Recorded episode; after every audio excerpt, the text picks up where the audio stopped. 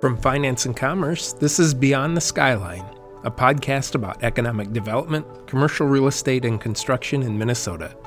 Above all, it's a show about what's next, creativity, and the innovation and technology that are changing how we work and shaping the future of business throughout our state. In each episode, you will meet business leaders, builders, entrepreneurs, and big thinkers who may challenge the status quo, but also make their dreams a reality.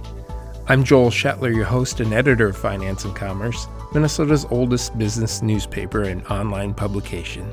Thanks so much for joining me. This special episode of Beyond the Skyline features a panel discussion on childcare. Across Minnesota, childcare is in crisis. Panelists look at the latest national and state data and take part in a free flowing conversation about the challenges the industry faces and the solutions being implemented to address this critical issue.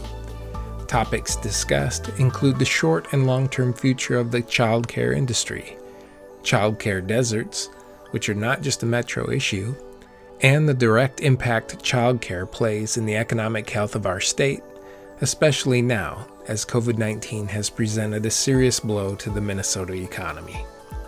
The panelists were Chad Dunkley, Chief Executive Officer of New Horizon Academy. Rob Grunewald, economist with the Federal Reserve Bank of Minneapolis. Deborah Moravsky, President of Affiliated Insurance Services. And Suzanne Pearl, Minnesota Director of First Children's Finance.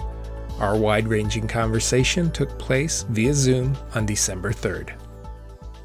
Good morning, everyone. I'm Joel Schettler. I'm the editor of Finance and Commerce and Minnesota Lawyer. Uh, today, we're going to have a wonderful conversation about an important issue uh, childcare in crisis. Um, there's so many different ways to look at this issue, and we're going to try and examine uh, many of them here today. So, thank you for joining me. Um, we're going to have a, a, a conversation. Each of the panelists will start by briefly with some remarks and then we'll get into a conversation. But we will watch too for chats and questions so you can have those uh, and we'll get to those as well. Um, so again i appreciate you all joining us this morning i look forward to a wonderful conversation. Um, the participants in our panel today i'll eat in the excuse me, I'll introduce them, but then they will each uh, speak first too. But our participants today are uh, Chad Dunkley. He's the Chief Executive Officer of New Horizon Academy. Rob Grunewald, an economist for the Federal Reserve Bank of Minneapolis. Suzanne Pearl, the Minnesota Director of First Children's Finance. And Debbie Moravsky, President of Affiliated Insurance Services. So let's just dive right in. Um, let's start with our opening remarks. Um, Chad, do you want to go ahead and start um, to talk a little bit about uh, the subject that we're going to be discussing today? Yes, Joel, thank you. And thank you for taking up this important subject. I thought I would just start by kind of laying the, the groundwork before the pandemic of the crisis that this country and Minnesota faces with childcare. Uh, you know, before this pandemic, 51% of Americans lived in a childcare desert.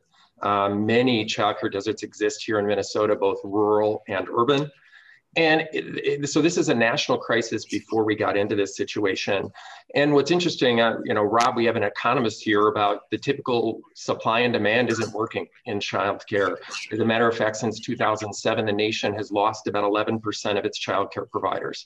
And I want to talk about that for a minute. It's really because most consumers, parents of young children, truly cannot afford the cost of high quality care and providers who have not been able to raise their costs or tuition to reflect the new standards and expectations for early childhood providers have left because wages have really been pushed downward uh, or, or certainly not increasing.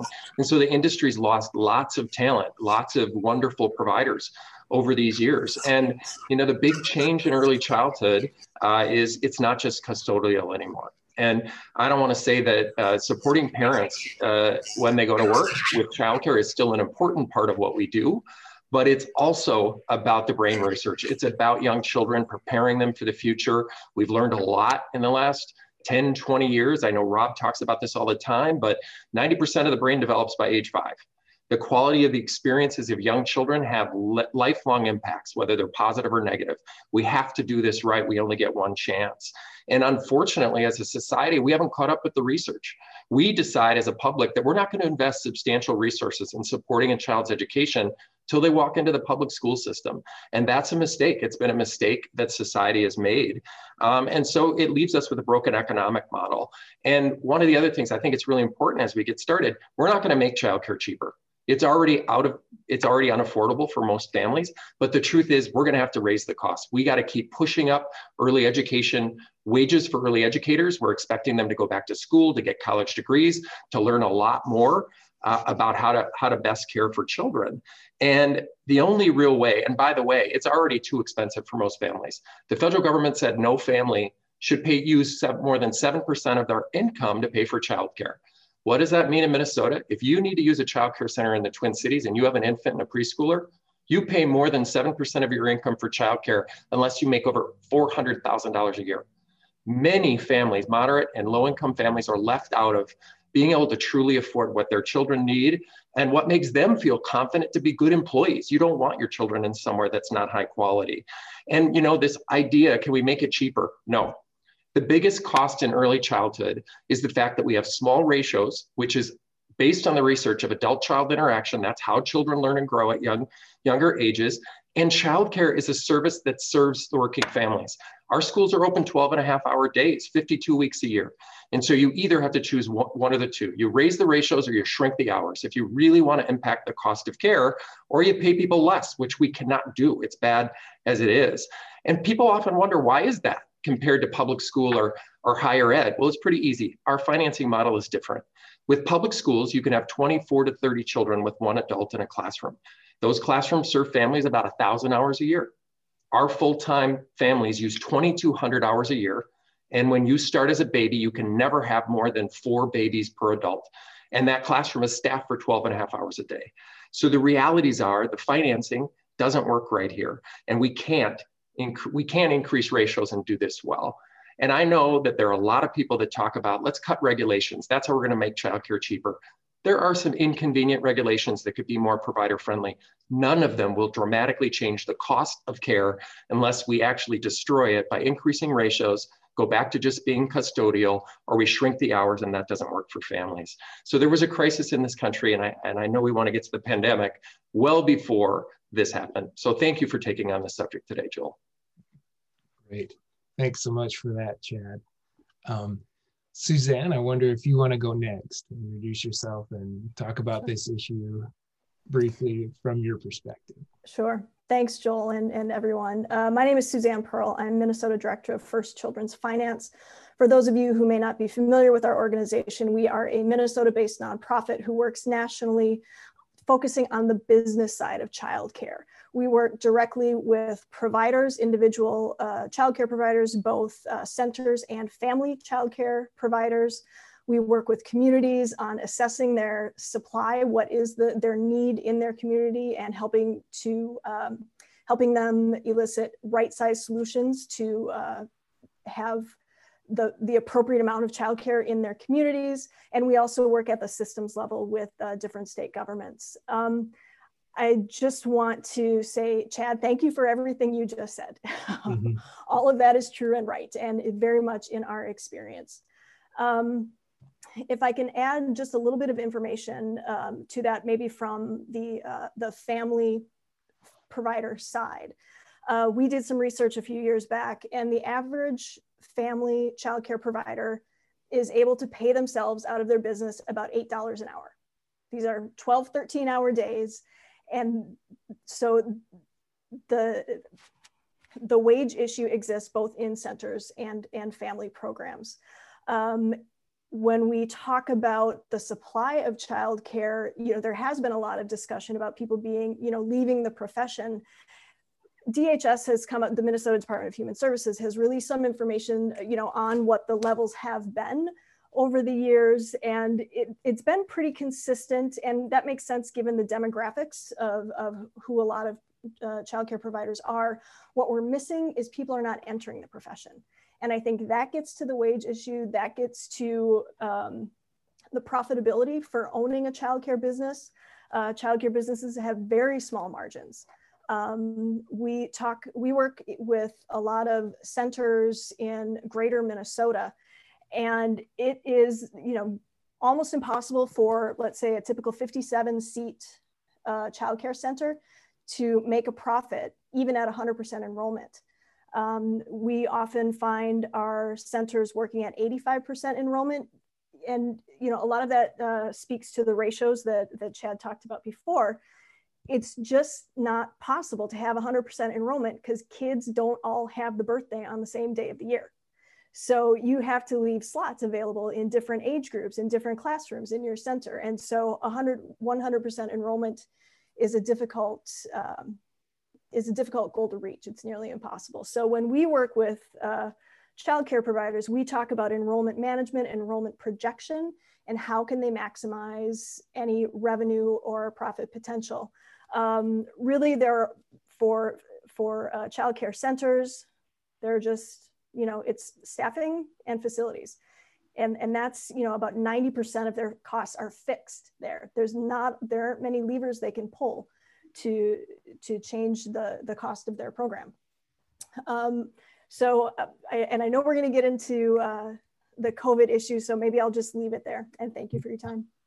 Okay great thank thank you for that suzanne um, all right well i wonder if we could move on and uh, Debbie, I wonder if you might have a few opening remarks as well.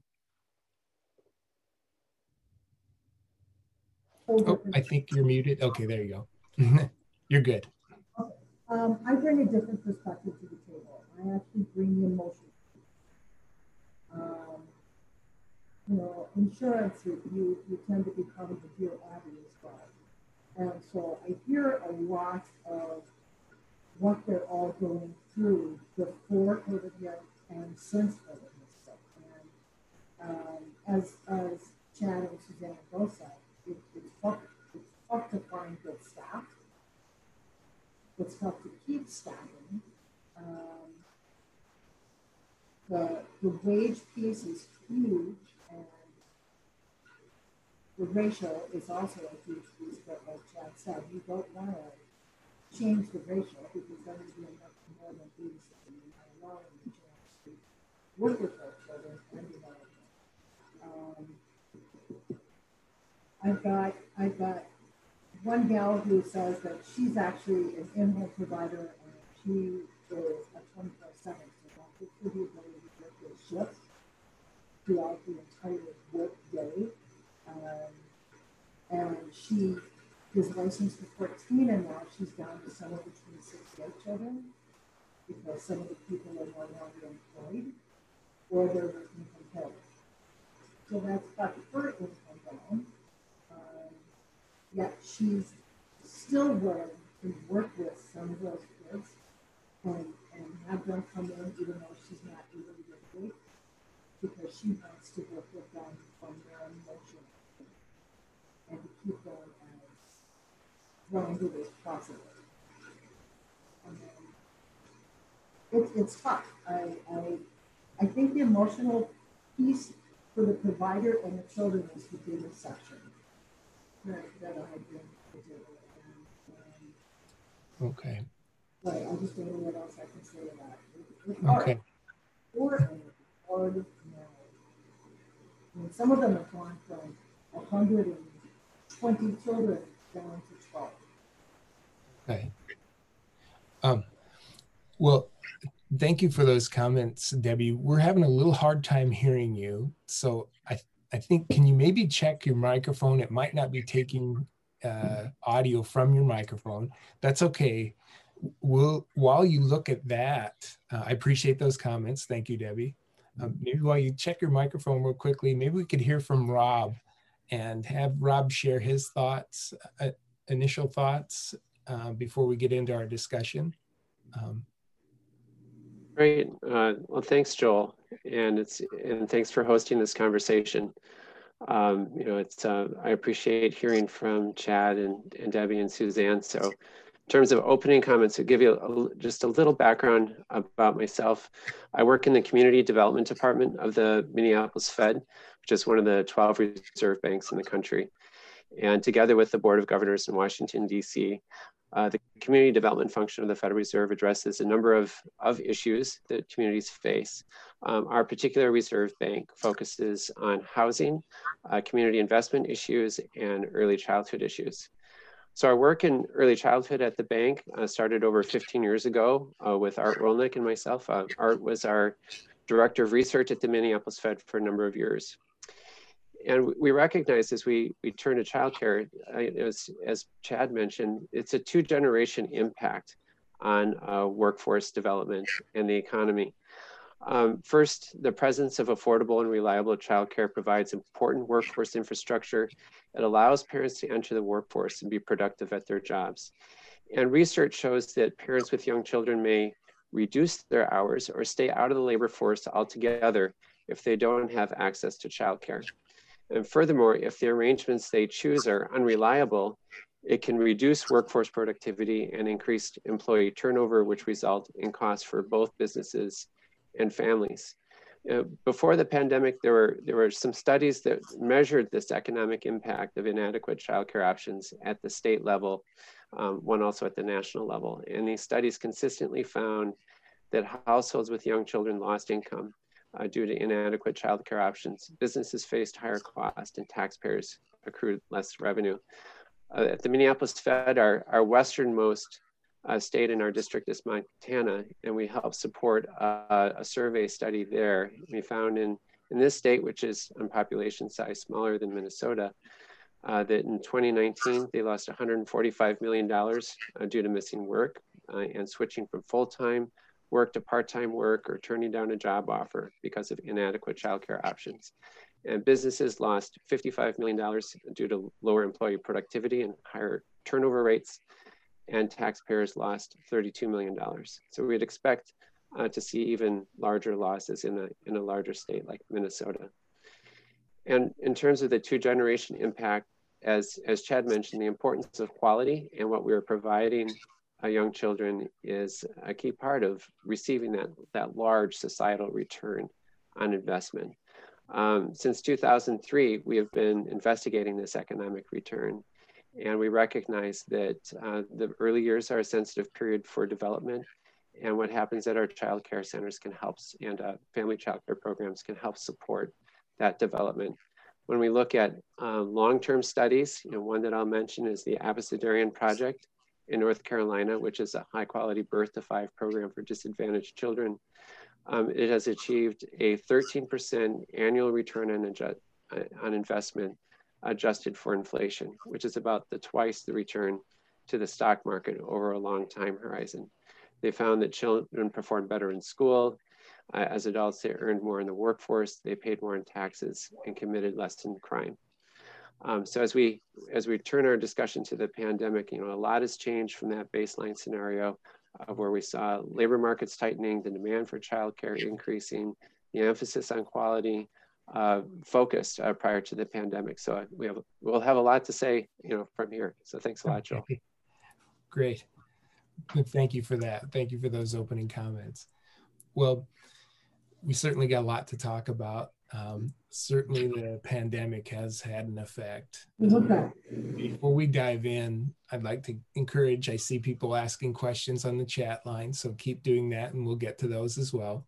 Um, so before we move to specifically the COVID and its impact on ch- child care, I thought first we might just kind of give a talk about the lay of the land, so to speak, for people out there who might not be as familiar with the child care crisis as we're talking about um, supply and affordability. I wonder if we could just expand on a few comments that Chad had early on and just lay it out there for people who just might not have their heads around exactly what some of the issues are.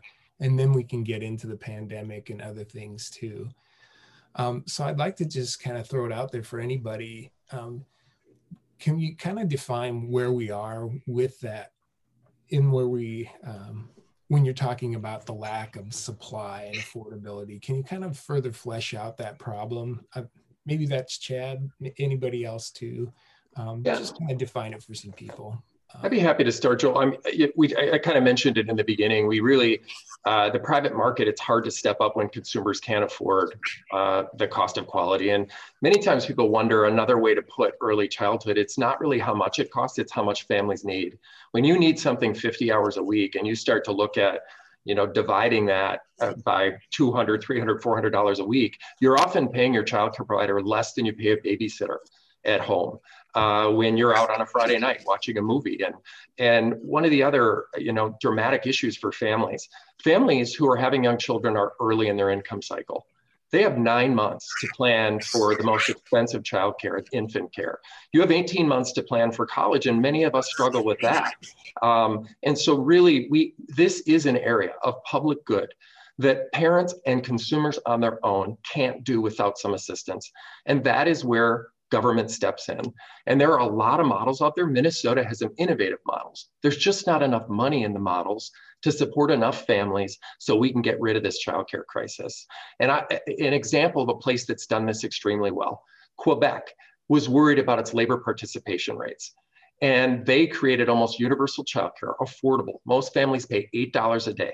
Their labor partic- participation rate for women went from under 70% to over 85%, the highest in the world. There's an opportunity here to take some state dollars and really invest in a way that makes Minnesota an outlier, recognizing the struggles that young families have. But childcare is different than public education. You need the flexibility. Our communities all look different. In greater Minnesota, family childcare is many times the best option. Sometimes it's the school district. Sometimes it's childcare centers. Some families work overnight. So there's some good things, but there's models. Rob helped pilot scholarship models and other things. But we have to recognize most consumers can't afford it and they need help right away. They can't wait for tax credits when they have to pay $400 a week for an infant and wait a whole year.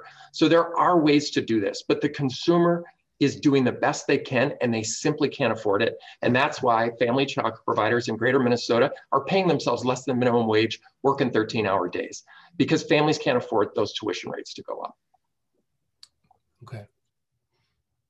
Um, Go, yes. Can I just jump in there? And, and yep. I would say thanks again, Chad, for that. And one of the one of the things that I would encourage everybody on this call to think about is, you know, often we think of childcare as a human service, a social service. It's in that HHS category.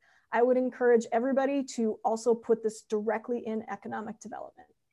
Because to what Chad had, was just talking about, if people don't have access to childcare, they're not going to go to work and what we have run into over the past few years with a pretty strong, robust economy, robust employment, all of a sudden, a, a, relationship that exists between the parents and the providers is having an impact on everybody else, on employers, on communities, on the economy at large. And I will just say, full disclosure I'm not a parent, I'm not a provider, but I have an interest in ensuring a robust, healthy economy with as full participation as possible. And that means getting people to work if they want to work, and they need childcare to do that.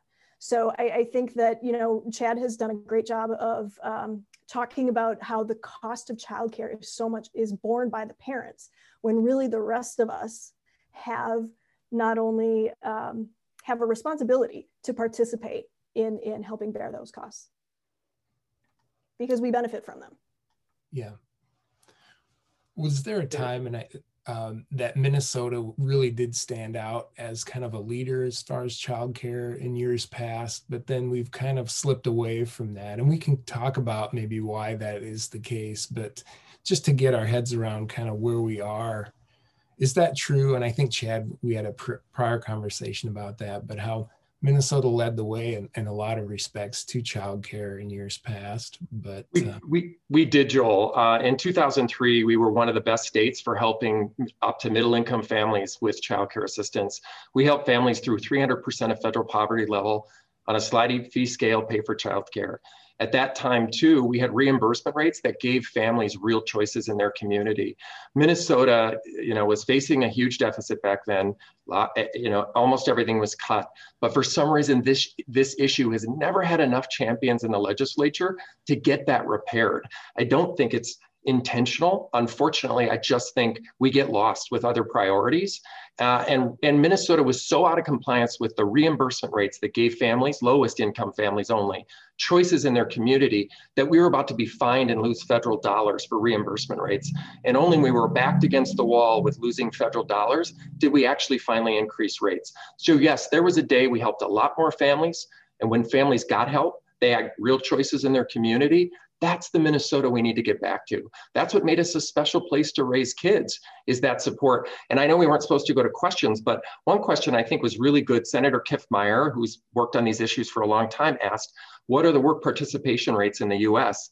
Mm-hmm. And it's a really scary one. As a matter of fact, I have that. In September of this year, the work participation rate by women in the workforce is 55.6%, the lowest since 1987.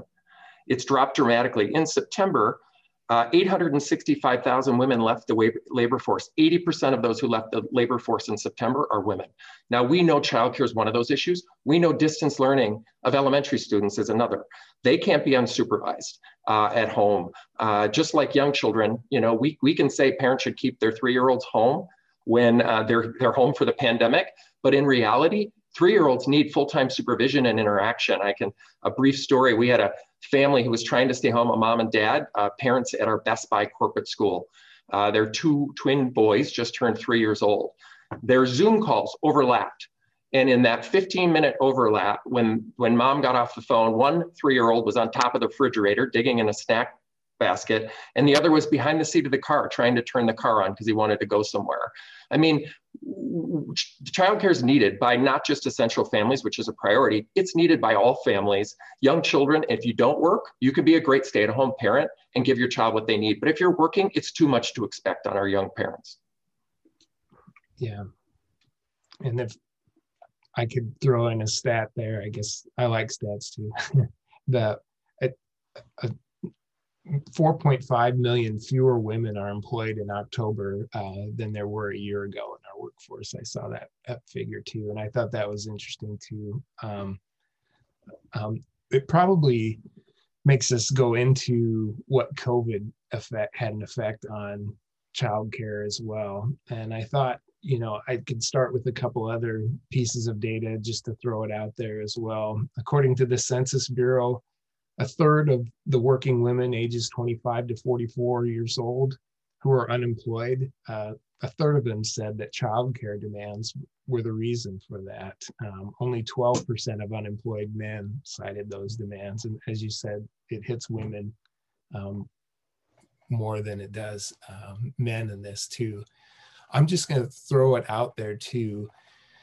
It seems a, a rather obvious question, but um, COVID has really thrown a wrench into uh, childcare from many different perspectives, from both uh, people being at home uh, and working at home, but also on providers. So let's start with the effect that COVID has had on uh, healthcare supply or childcare, excuse me, childcare um, centers and such. Does anyone want to pick it up and just kind of talk a little bit about the effects that this pandemic has had?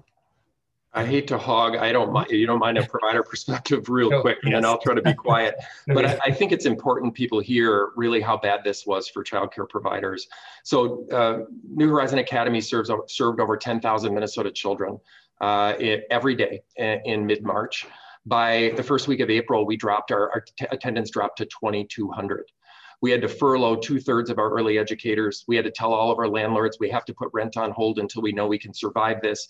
Uh, all of our officers immediately worked for free, went with no salaries, reduced management salaries. I mean, it is the first time in our 50 years, we're family-owned company that started in 1971. We thought it was over. And Minnesota really showed that it can be incredible in support of its providers. As a matter of fact, Minnesota was the first state in the country to provide childcare grants uh, to providers, knowing this is too essential doctors and nurses have little kids, those who stock our grocery store shelves, so many workers who never had the option to stay home couldn't go to work. And so, but that was true in the four states. I operate in four states with 90 schools. They all de- de- deemed us essential, asked us to stay open. We had to take many extra precautions to make sure that we didn't have COVID spreading in our classrooms from small group sizes and other things. But, but it was amazing. These childcare grants really helped. And then because the, the pandemic lasted longer than we thought, the governor took some additional CARES funding, directed it towards childcare providers. So today, Minnesota sits in a healthier place than the rest of the country. In Iowa, where I have four schools, a recent report came out and said Iowa's lost 50% of its childcare providers. Though it was one of the number one states in a childcare desert before this pandemic, Minnesota will be so much better positioned because we've supported our providers. What's worrisome, of course, that funding has run out. And I know we've heard a lot of things about Congress needing to step up, but that's really where we need to get to. But I sure hope that we can find a way to keep those grants coming until Congress does its work. But it's been devastating on providers. One other thing, Joel, you should know. At the very same time our revenues have dropped, the cost of caring for kids under the safety precautions that we're running in classrooms are up 31%. And that's research based on the Early Care and Education Consortium that I'm co-chair of. We represent 6,500 centers in 48 states. It costs more to care for kids and you have far fewer of them. It's an economic catastrophe without some supports until we get through this. I can I can build yeah. just a little bit on what uh, what Chad was mentioning. Um, you know, as as we were observing the markets, we recognized before the pandemic that you know many childcare providers are operating on thin margins due to the the necessity of the labor costs and providing childcare. And so nothing about the pandemic has reduced the cost of providing childcare. It is, it is a number of costs have increased. So if we look at you know costs uh, in terms of increased health and safety costs around sanitization, there's more labor intensive child pickup and drop off procedures. Uh, childcare operators also may need to hire substitute teachers and pay for sick leave. And any, any provider that's been exposed to COVID-19 has had to deal with all of the challenges of having to close classrooms, be out of business for a couple weeks, try to restart up again, which is uh, very disruptive. The, the largest cost uh, by far is the necessity of having smaller group sizes. And, and we recognize that when you, as Chad mentioned early on, that when you reduce a group size, uh, you're reducing your revenue, you still have the same amount of expenses. And looking at Minnesota, at, at some more of a typical statewide uh, look around toddler classrooms and uh, preschool classrooms, that on a per child basis, those costs uh, essentially go up about $300 per child per month. That's about $2,000 for a toddler classroom, about $2,500 for a preschool classroom. And just to build on on Chad's comments too about government assistance is that uh, with the pandemic, we've recognized how important this industry is. We would not have a, a, large sector of our first responders, of our healthcare workers being able to go to work um, because they need to have childcare uh, for their young children. And Minnesota has been above uh, many of the other states. It's one of only 14 states that has used some of the funding that states have received through the Coronavirus Relief Fund uh, to provide to childcare providers. And we recognize that this has been helpful. More is needed, and uh, we're watching very closely to see what, what happens here in Congress over the next few weeks. Um, yeah. Can I just jump in? Yep. And, and I, I feel like at, at this point, I we need to bring up um, issues of equity that have been exposed and highlighted by this situation. And, and I agree with both Chad and Rob that Minnesota did a fantastic job of responding, responding with financial supports for providers. And that has made a, just a huge difference um, for the financial position of these businesses and for their ability to withstand um, drops and, and um, variables in enrollment and their revenue. Um, but we do know that between not the, the first round of, of state supports and as well as some of the PPP loans and some of the other federal supports that came in, providers of color were not able to access those funds at the same rates. Um, and I, I think, you know, we knew that these inequities existed, but this was just exposing them a little bit more. And when we talk about essential workers, you know, many of those are women of color, many of those are low income women. And so I, I just want to make sure that in our conversation that we're that we're keeping our eye on that, uh, as well as we talk about the childcare system as a whole. Yes, that is an important issue. Um, so, it seems like we're just kind of walking that tightrope. Um, you know, we're, we're out now, people are home. Uh, uh, childcare facilities aren't getting the dollars, aren't getting the use, and that just puts extra strain on an already strained system. Um, I, it, you know, I wonder what happens then as we prepare to enter the workforce again, and we don't have these facilities, and it goes to the bigger issue of, you know, it's a workforce issue, like you said, Suzanne. Um, you know, one more statistic that just kind of gives us the lay of the land too that I found. Uh, the U.S. Bureau of Labor Statistics said that there um, were 853,000 workers in childcare um, right now. Um, that's below a million more than uh, it's missing a million workers than were there a year ago, um, just to kind of give it that perspective. So, um, great. Uh, does anyone else have any comments about the subject that we are talking about, just in COVID in general and its effect on childcare providers and this in a broader perspective? Um, Debbie, did you have thoughts or anything? I want to make sure you're brought into our conversation too. um, I, I, I do know that when a center has to close because they've been that's devastating to the family as well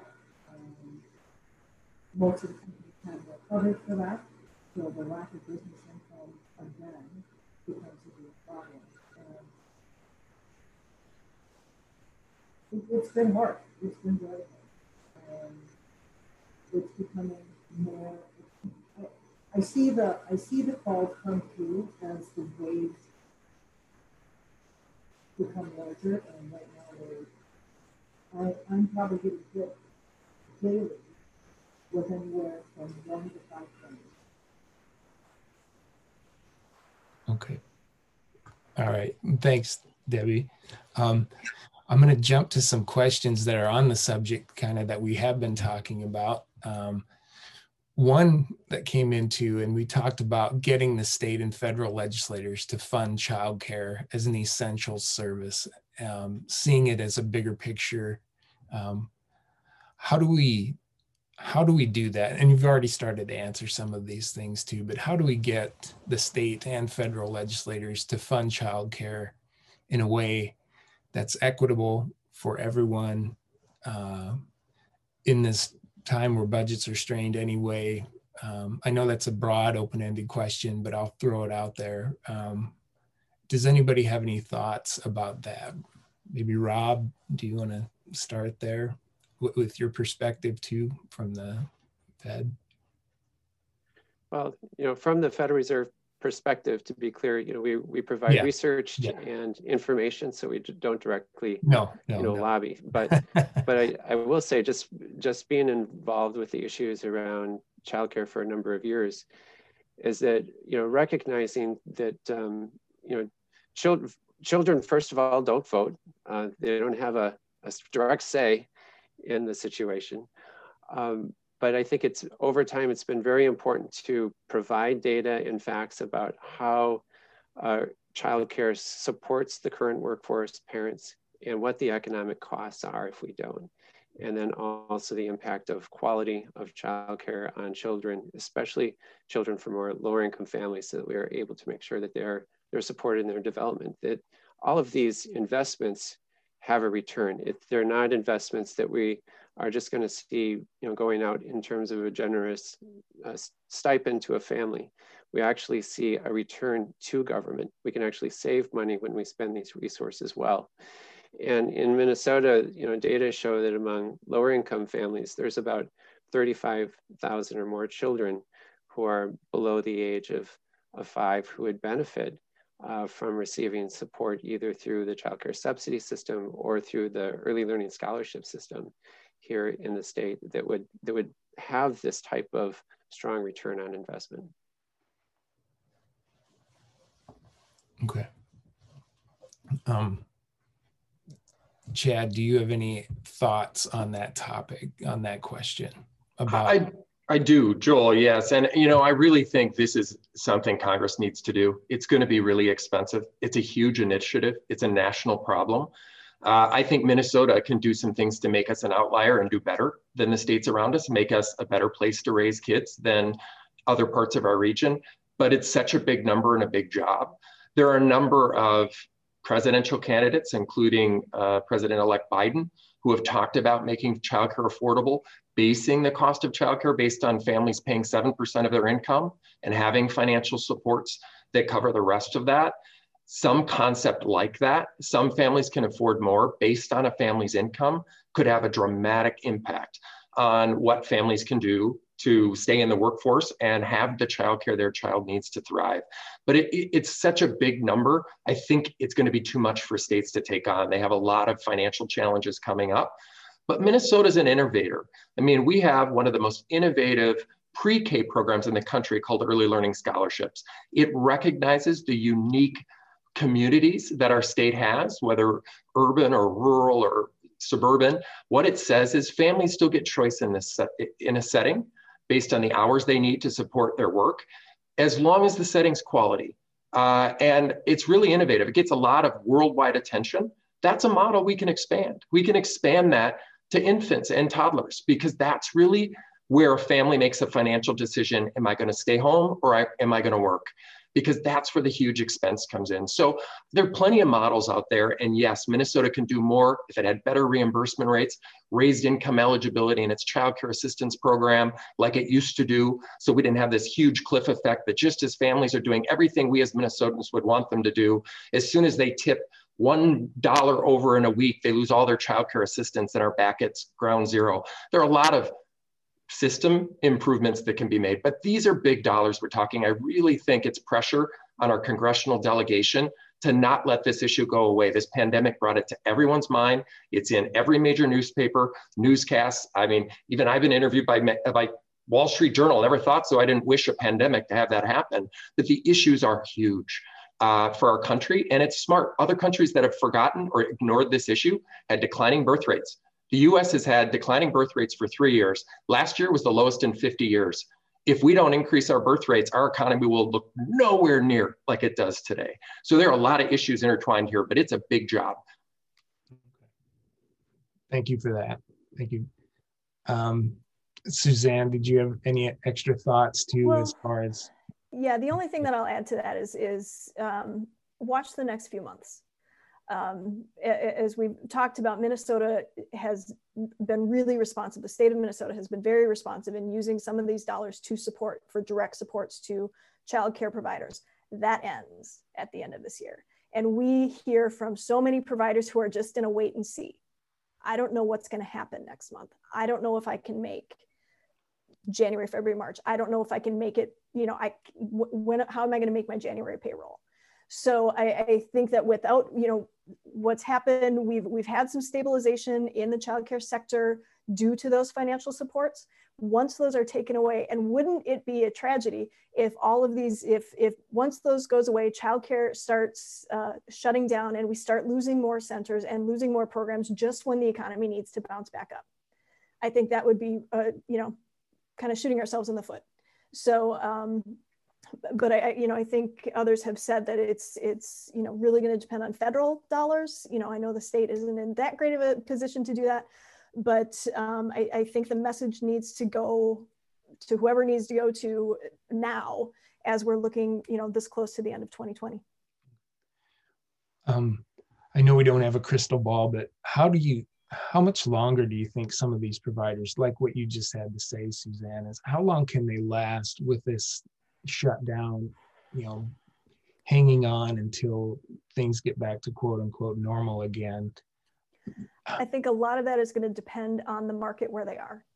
Um, mm-hmm. we are particularly concerned about childcare centers in greater Minnesota who don't have a, a, as diverse of a, a, a, group of parents to draw from, a group of, you know, families to draw from. Um, and, you know, we're hearing from people who have, you know, tried to refinance um, to stay in business and some of those you know what they've had to agree to to do that that's coming due it's you know i think it's really going to be variable um, uh, depending on geographic location and who they're serving okay thanks um, when things you know come back again, start to open up again too. There is um, some questions, and I'm combining a bunch of questions into one here, but there are questions of two things. One, do you think they'll be facing added regulations with having to, um, you know, meet these standards that have come about because of the virus?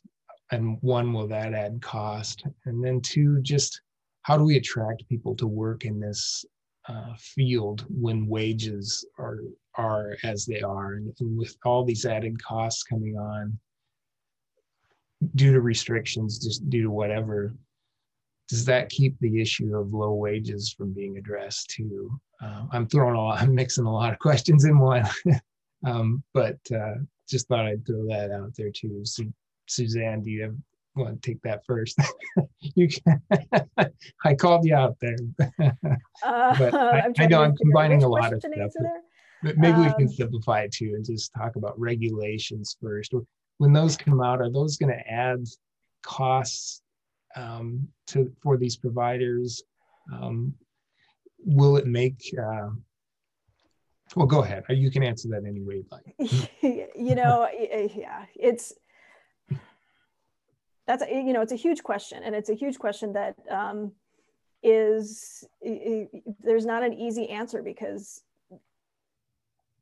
okay so how how much regulation is the right amount of regulation and that is not something that I think I'm going to want to answer. And I think everybody on this call, all 165 attendees I'm looking at, are, are going to have different answers. Um, what I think we can do, one of the things that we're seeing interestingly enough here, we do have, we are getting inquiries with people who are interested in opening childcare businesses.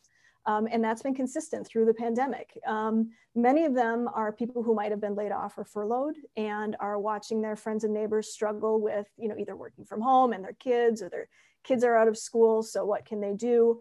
Um, but but how do we make this um, an attractive business to get into?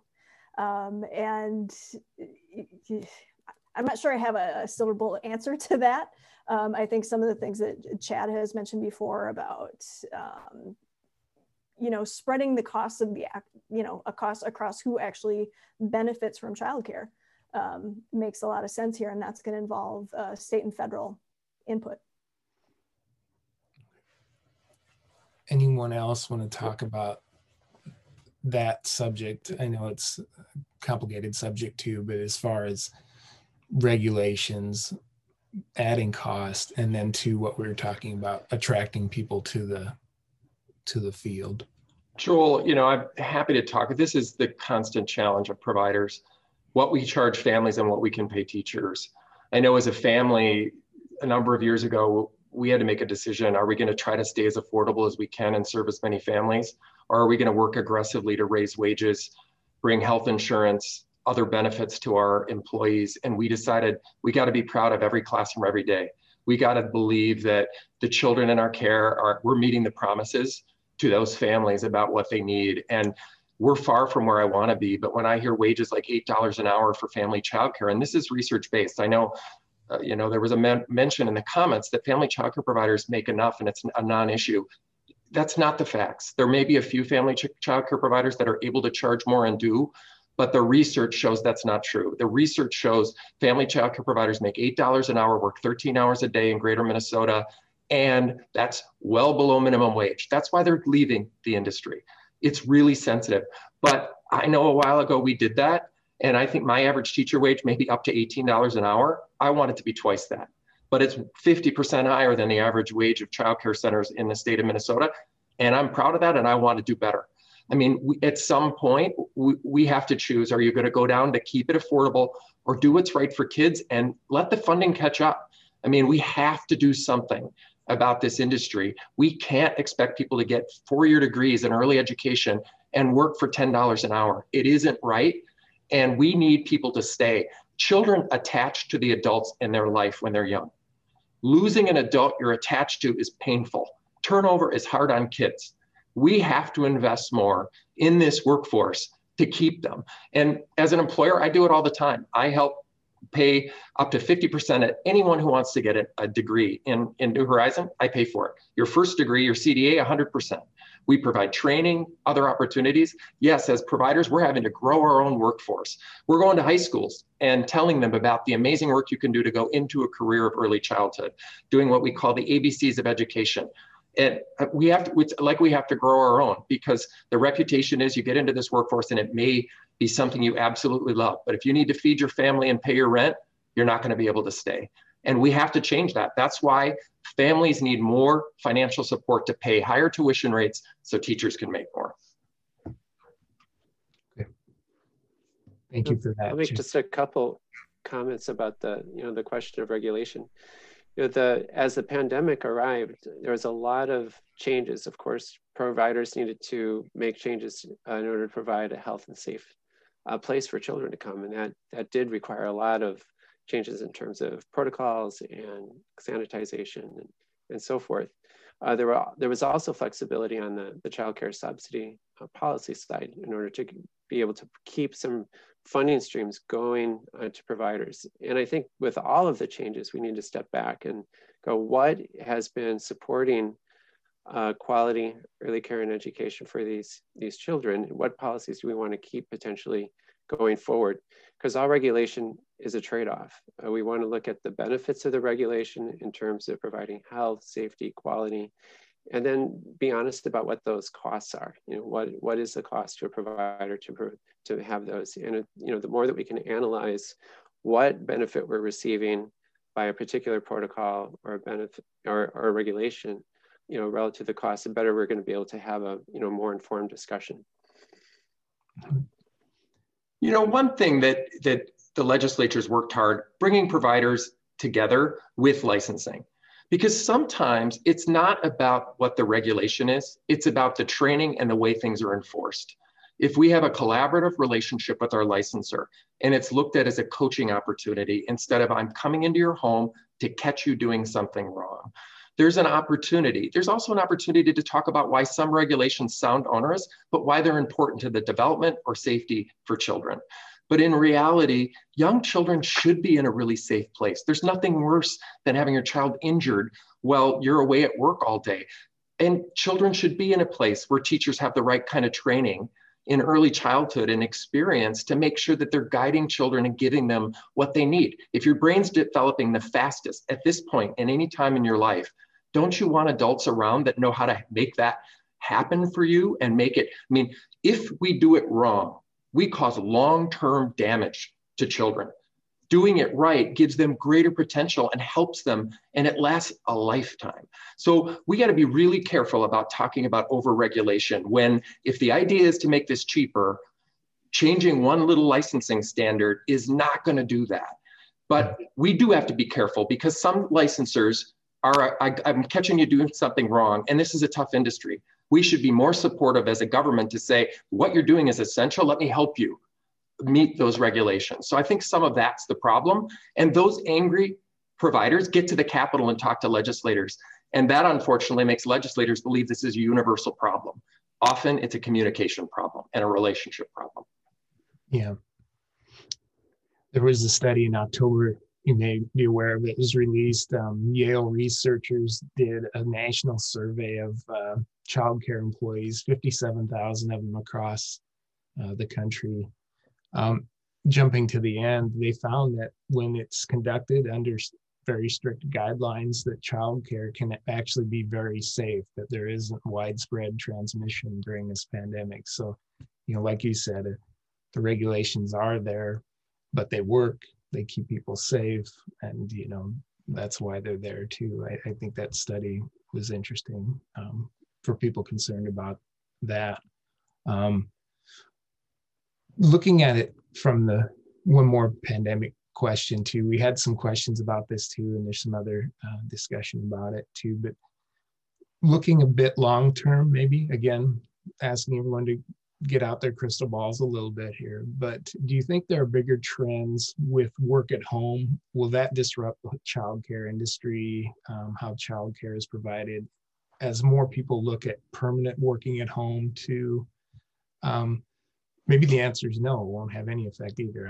I, I'm just throwing it out there. There were a couple questions about it. Um, any long-term changes that you see happening just due to societal changes because of the pandemic?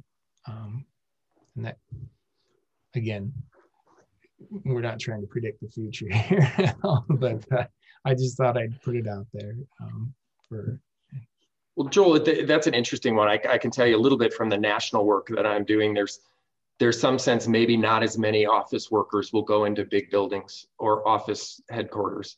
Mm-hmm. Uh, one of the big movements uh, over the last 20 years have been employers adding on-site care to uh, different places. We've added a number of schools downtown Minneapolis to support downtown workers. I think there's some sense that might be soft for a little while, and maybe we won't see as much of that.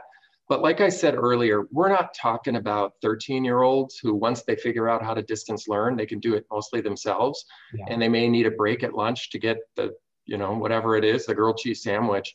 We're talking two and three year olds. And I know parents are tired. They get tired with young kids because they are so demanding. But the reality is now that we know the research, this brain research, it's fascinating. They need you a lot because that's how their brain develops. It's that interaction with you, the things they want and need from you they know they need that to, to, to grow and thrive. Parents who are working from home, we're asking them to do two very important jobs at the same time that you can't do well when you're doing both. So I don't believe, other than maybe the little baby you can rock a little bit and, and feed in between your Zoom calls, it's good for one and a half, two, and three year olds to be home while parents are juggling too many things.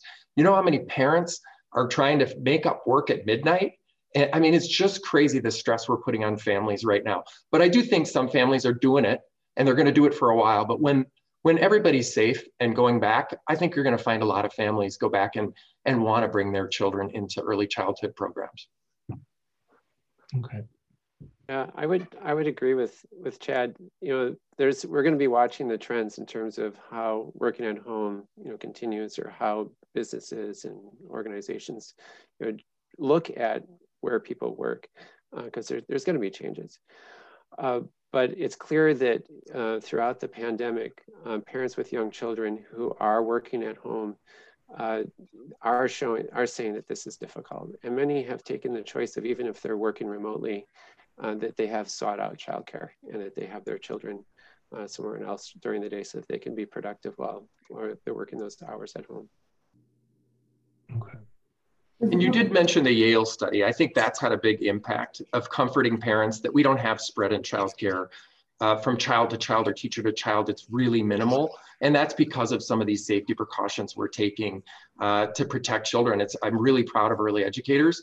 But we have noticed over the last few months, which has created more uncertainty for providers, because of community spread, it's coming in because of the community. Teachers are getting it, parents are getting it, classrooms are ending up being closed, not because of spread in our schools necessarily, but because it's from from outside the community. Meaning that when you're closed, you stop you stop charging families tuition often for those weeks. So the uncertainty for providers has actually grown, uh, even though some families have returned through September it's almost going the other way, which is causing more financial stress out there. But I do think people see providers are doing a darn good job keeping kids healthy, and that fear is is not as great as it was early in the pandemic. Great, thank you for that. Were you gonna say something, Suzanne? Too, I didn't want to leave you out. No, okay. It was Debbie. Okay, Debbie. Okay, sorry. Yeah, I've got a couple of things. One of the things is in, in the cost of childcare, I think our values are so messed up. People have no qualms spending hundreds of dollars going to a, a sporting event, a, a movie, a, a, play, a concert, yet they have a hard time spending the money that needs to be spent for childcare. And part of that is their problem, and part of it is the childcare industry as a whole needs to needs to, to blow their own horn and let people realize that they're they're there working on, on the, the um, mental and emotional and whatever else growth of that child. And it's it's it's a value that, that you bring to the table that nobody else does. And I think it's really important that that's given. And you're proud of what you do. Chad, you're like all over that. You are so proud of what you do, and you should be. And I know a lot of providers just they don't grow their own food and they should. Um, the other thing I wanted to say is it's really important from a socialization standpoint. Parents working from home, you're right, it's hard doing their job plus trying to keep an eye on the kids. But it's not just keeping them out of trouble, it's socializing. That's what helps them grow. So we need to get them back to the centers and the in Yes, thank you for that, Debbie. Um, well, let's just jump into some of the issues. We kind of brushed across them already, but in the time that we have left to just the bigger picture issues too. maybe I'll start with Suzanne because I like some of your comments you had to say earlier too, but um, this is an obvious question, but why is it so important that childcare survives? I mean, there's I could start to answer that myself actually as the right, moderator, yeah. just listening to all this expert advice. But it's has such a alphabetically or chronologically. Yes, you go right ahead. But I mean, it seems to have such a multiplier effect. Obviously, you know, it uh, in economic development even, and in being an mm-hmm. attractive place, as Chad was saying, to show that Minnesota does these things. Um, just from a demographic perspective, to attract people to our state, to say, hey, um, they do it right in Minnesota. It looks like it'd be a great place to work. I mean, it, it, affects so many different parts of our economy. I don't mean to take words out of your mouth, but I like to talk you're, about. You're kind of answering your own question. I mean, yes, I, would, I did. you know, childcare is foundational in, in, in mm-hmm. so many ways. It's foundational to to the children in care. It's foundational to our economy. It's foundational to those families and their ability to to work if they want to and if they need to. Um, it's foundational to the childcare business owners. It, it you know, it, it's hard to find, um, it's hard to find a sector, an economic sector that childcare doesn't impact. Um, and, and I'm not sure how I can say much more no. specifically than that. No, I agree. Um, Rob, you might have other analysis too, as far as looking at overall, you know, um, from your data that you see, but the impact that having proper childcare can have on it, um, greater economic, you know, impact too. Do you have any perspective you'd like to share? I'm pretty well, young. I think we'll be watch. Sure. Yeah, I think we'll be watching closely at how labor markets develop after you know, the pandemic eases and the, the, the extent to which they tighten, as we saw them before the pandemic, will, will drive the impact of adequate childcare on businesses and also family income. Um, and so to just to respond to a couple of the questions that I see in the chat, you know, the, the business owners uh, in, do have a stake in this conversation and many have come to the table to point out the importance of, of childcare to their own businesses. You know, for example, there's a, a work group uh, called the Child Care Crisis Work Group here in Minnesota that includes membership from the state chamber and the Minnesota Business Partnership. And they've been talking about the, the this dual issue of access to childcare and also the impact that childcare and early care and education as a whole can have on closing the achievement gap once children reach school.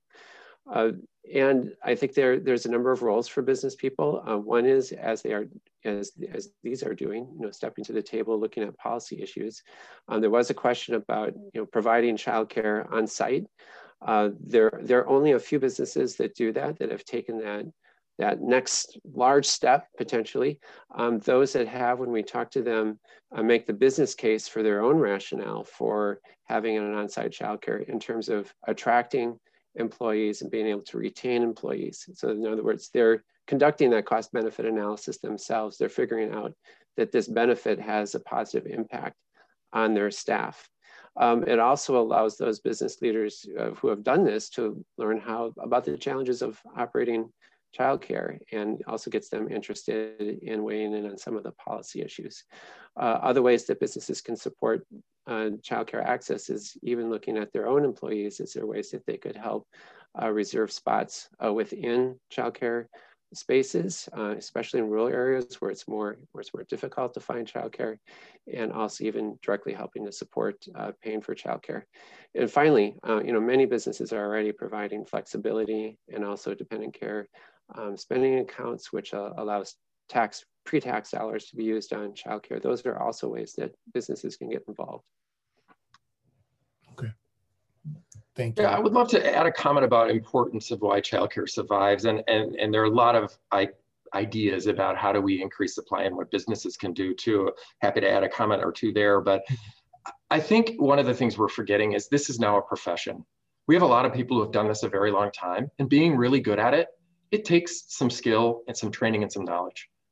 Some industries are worth saving because if you lose all of that institutional knowledge and all of a sudden you wipe out all of these providers who are doing a really good job uh, with kids, and you have to start fresh with all new providers who will get good, but it takes a while. This is a profession kids are going to suffer, families are going to suffer, and parents are not comfortable going to work, bringing their child somewhere where their gut says, I don't know if this is good enough. Uh, they don't last long in the workforce. And I think it's those providers who have been doing this a long time, and this is the first 100 year pandemic that made them think this was tough.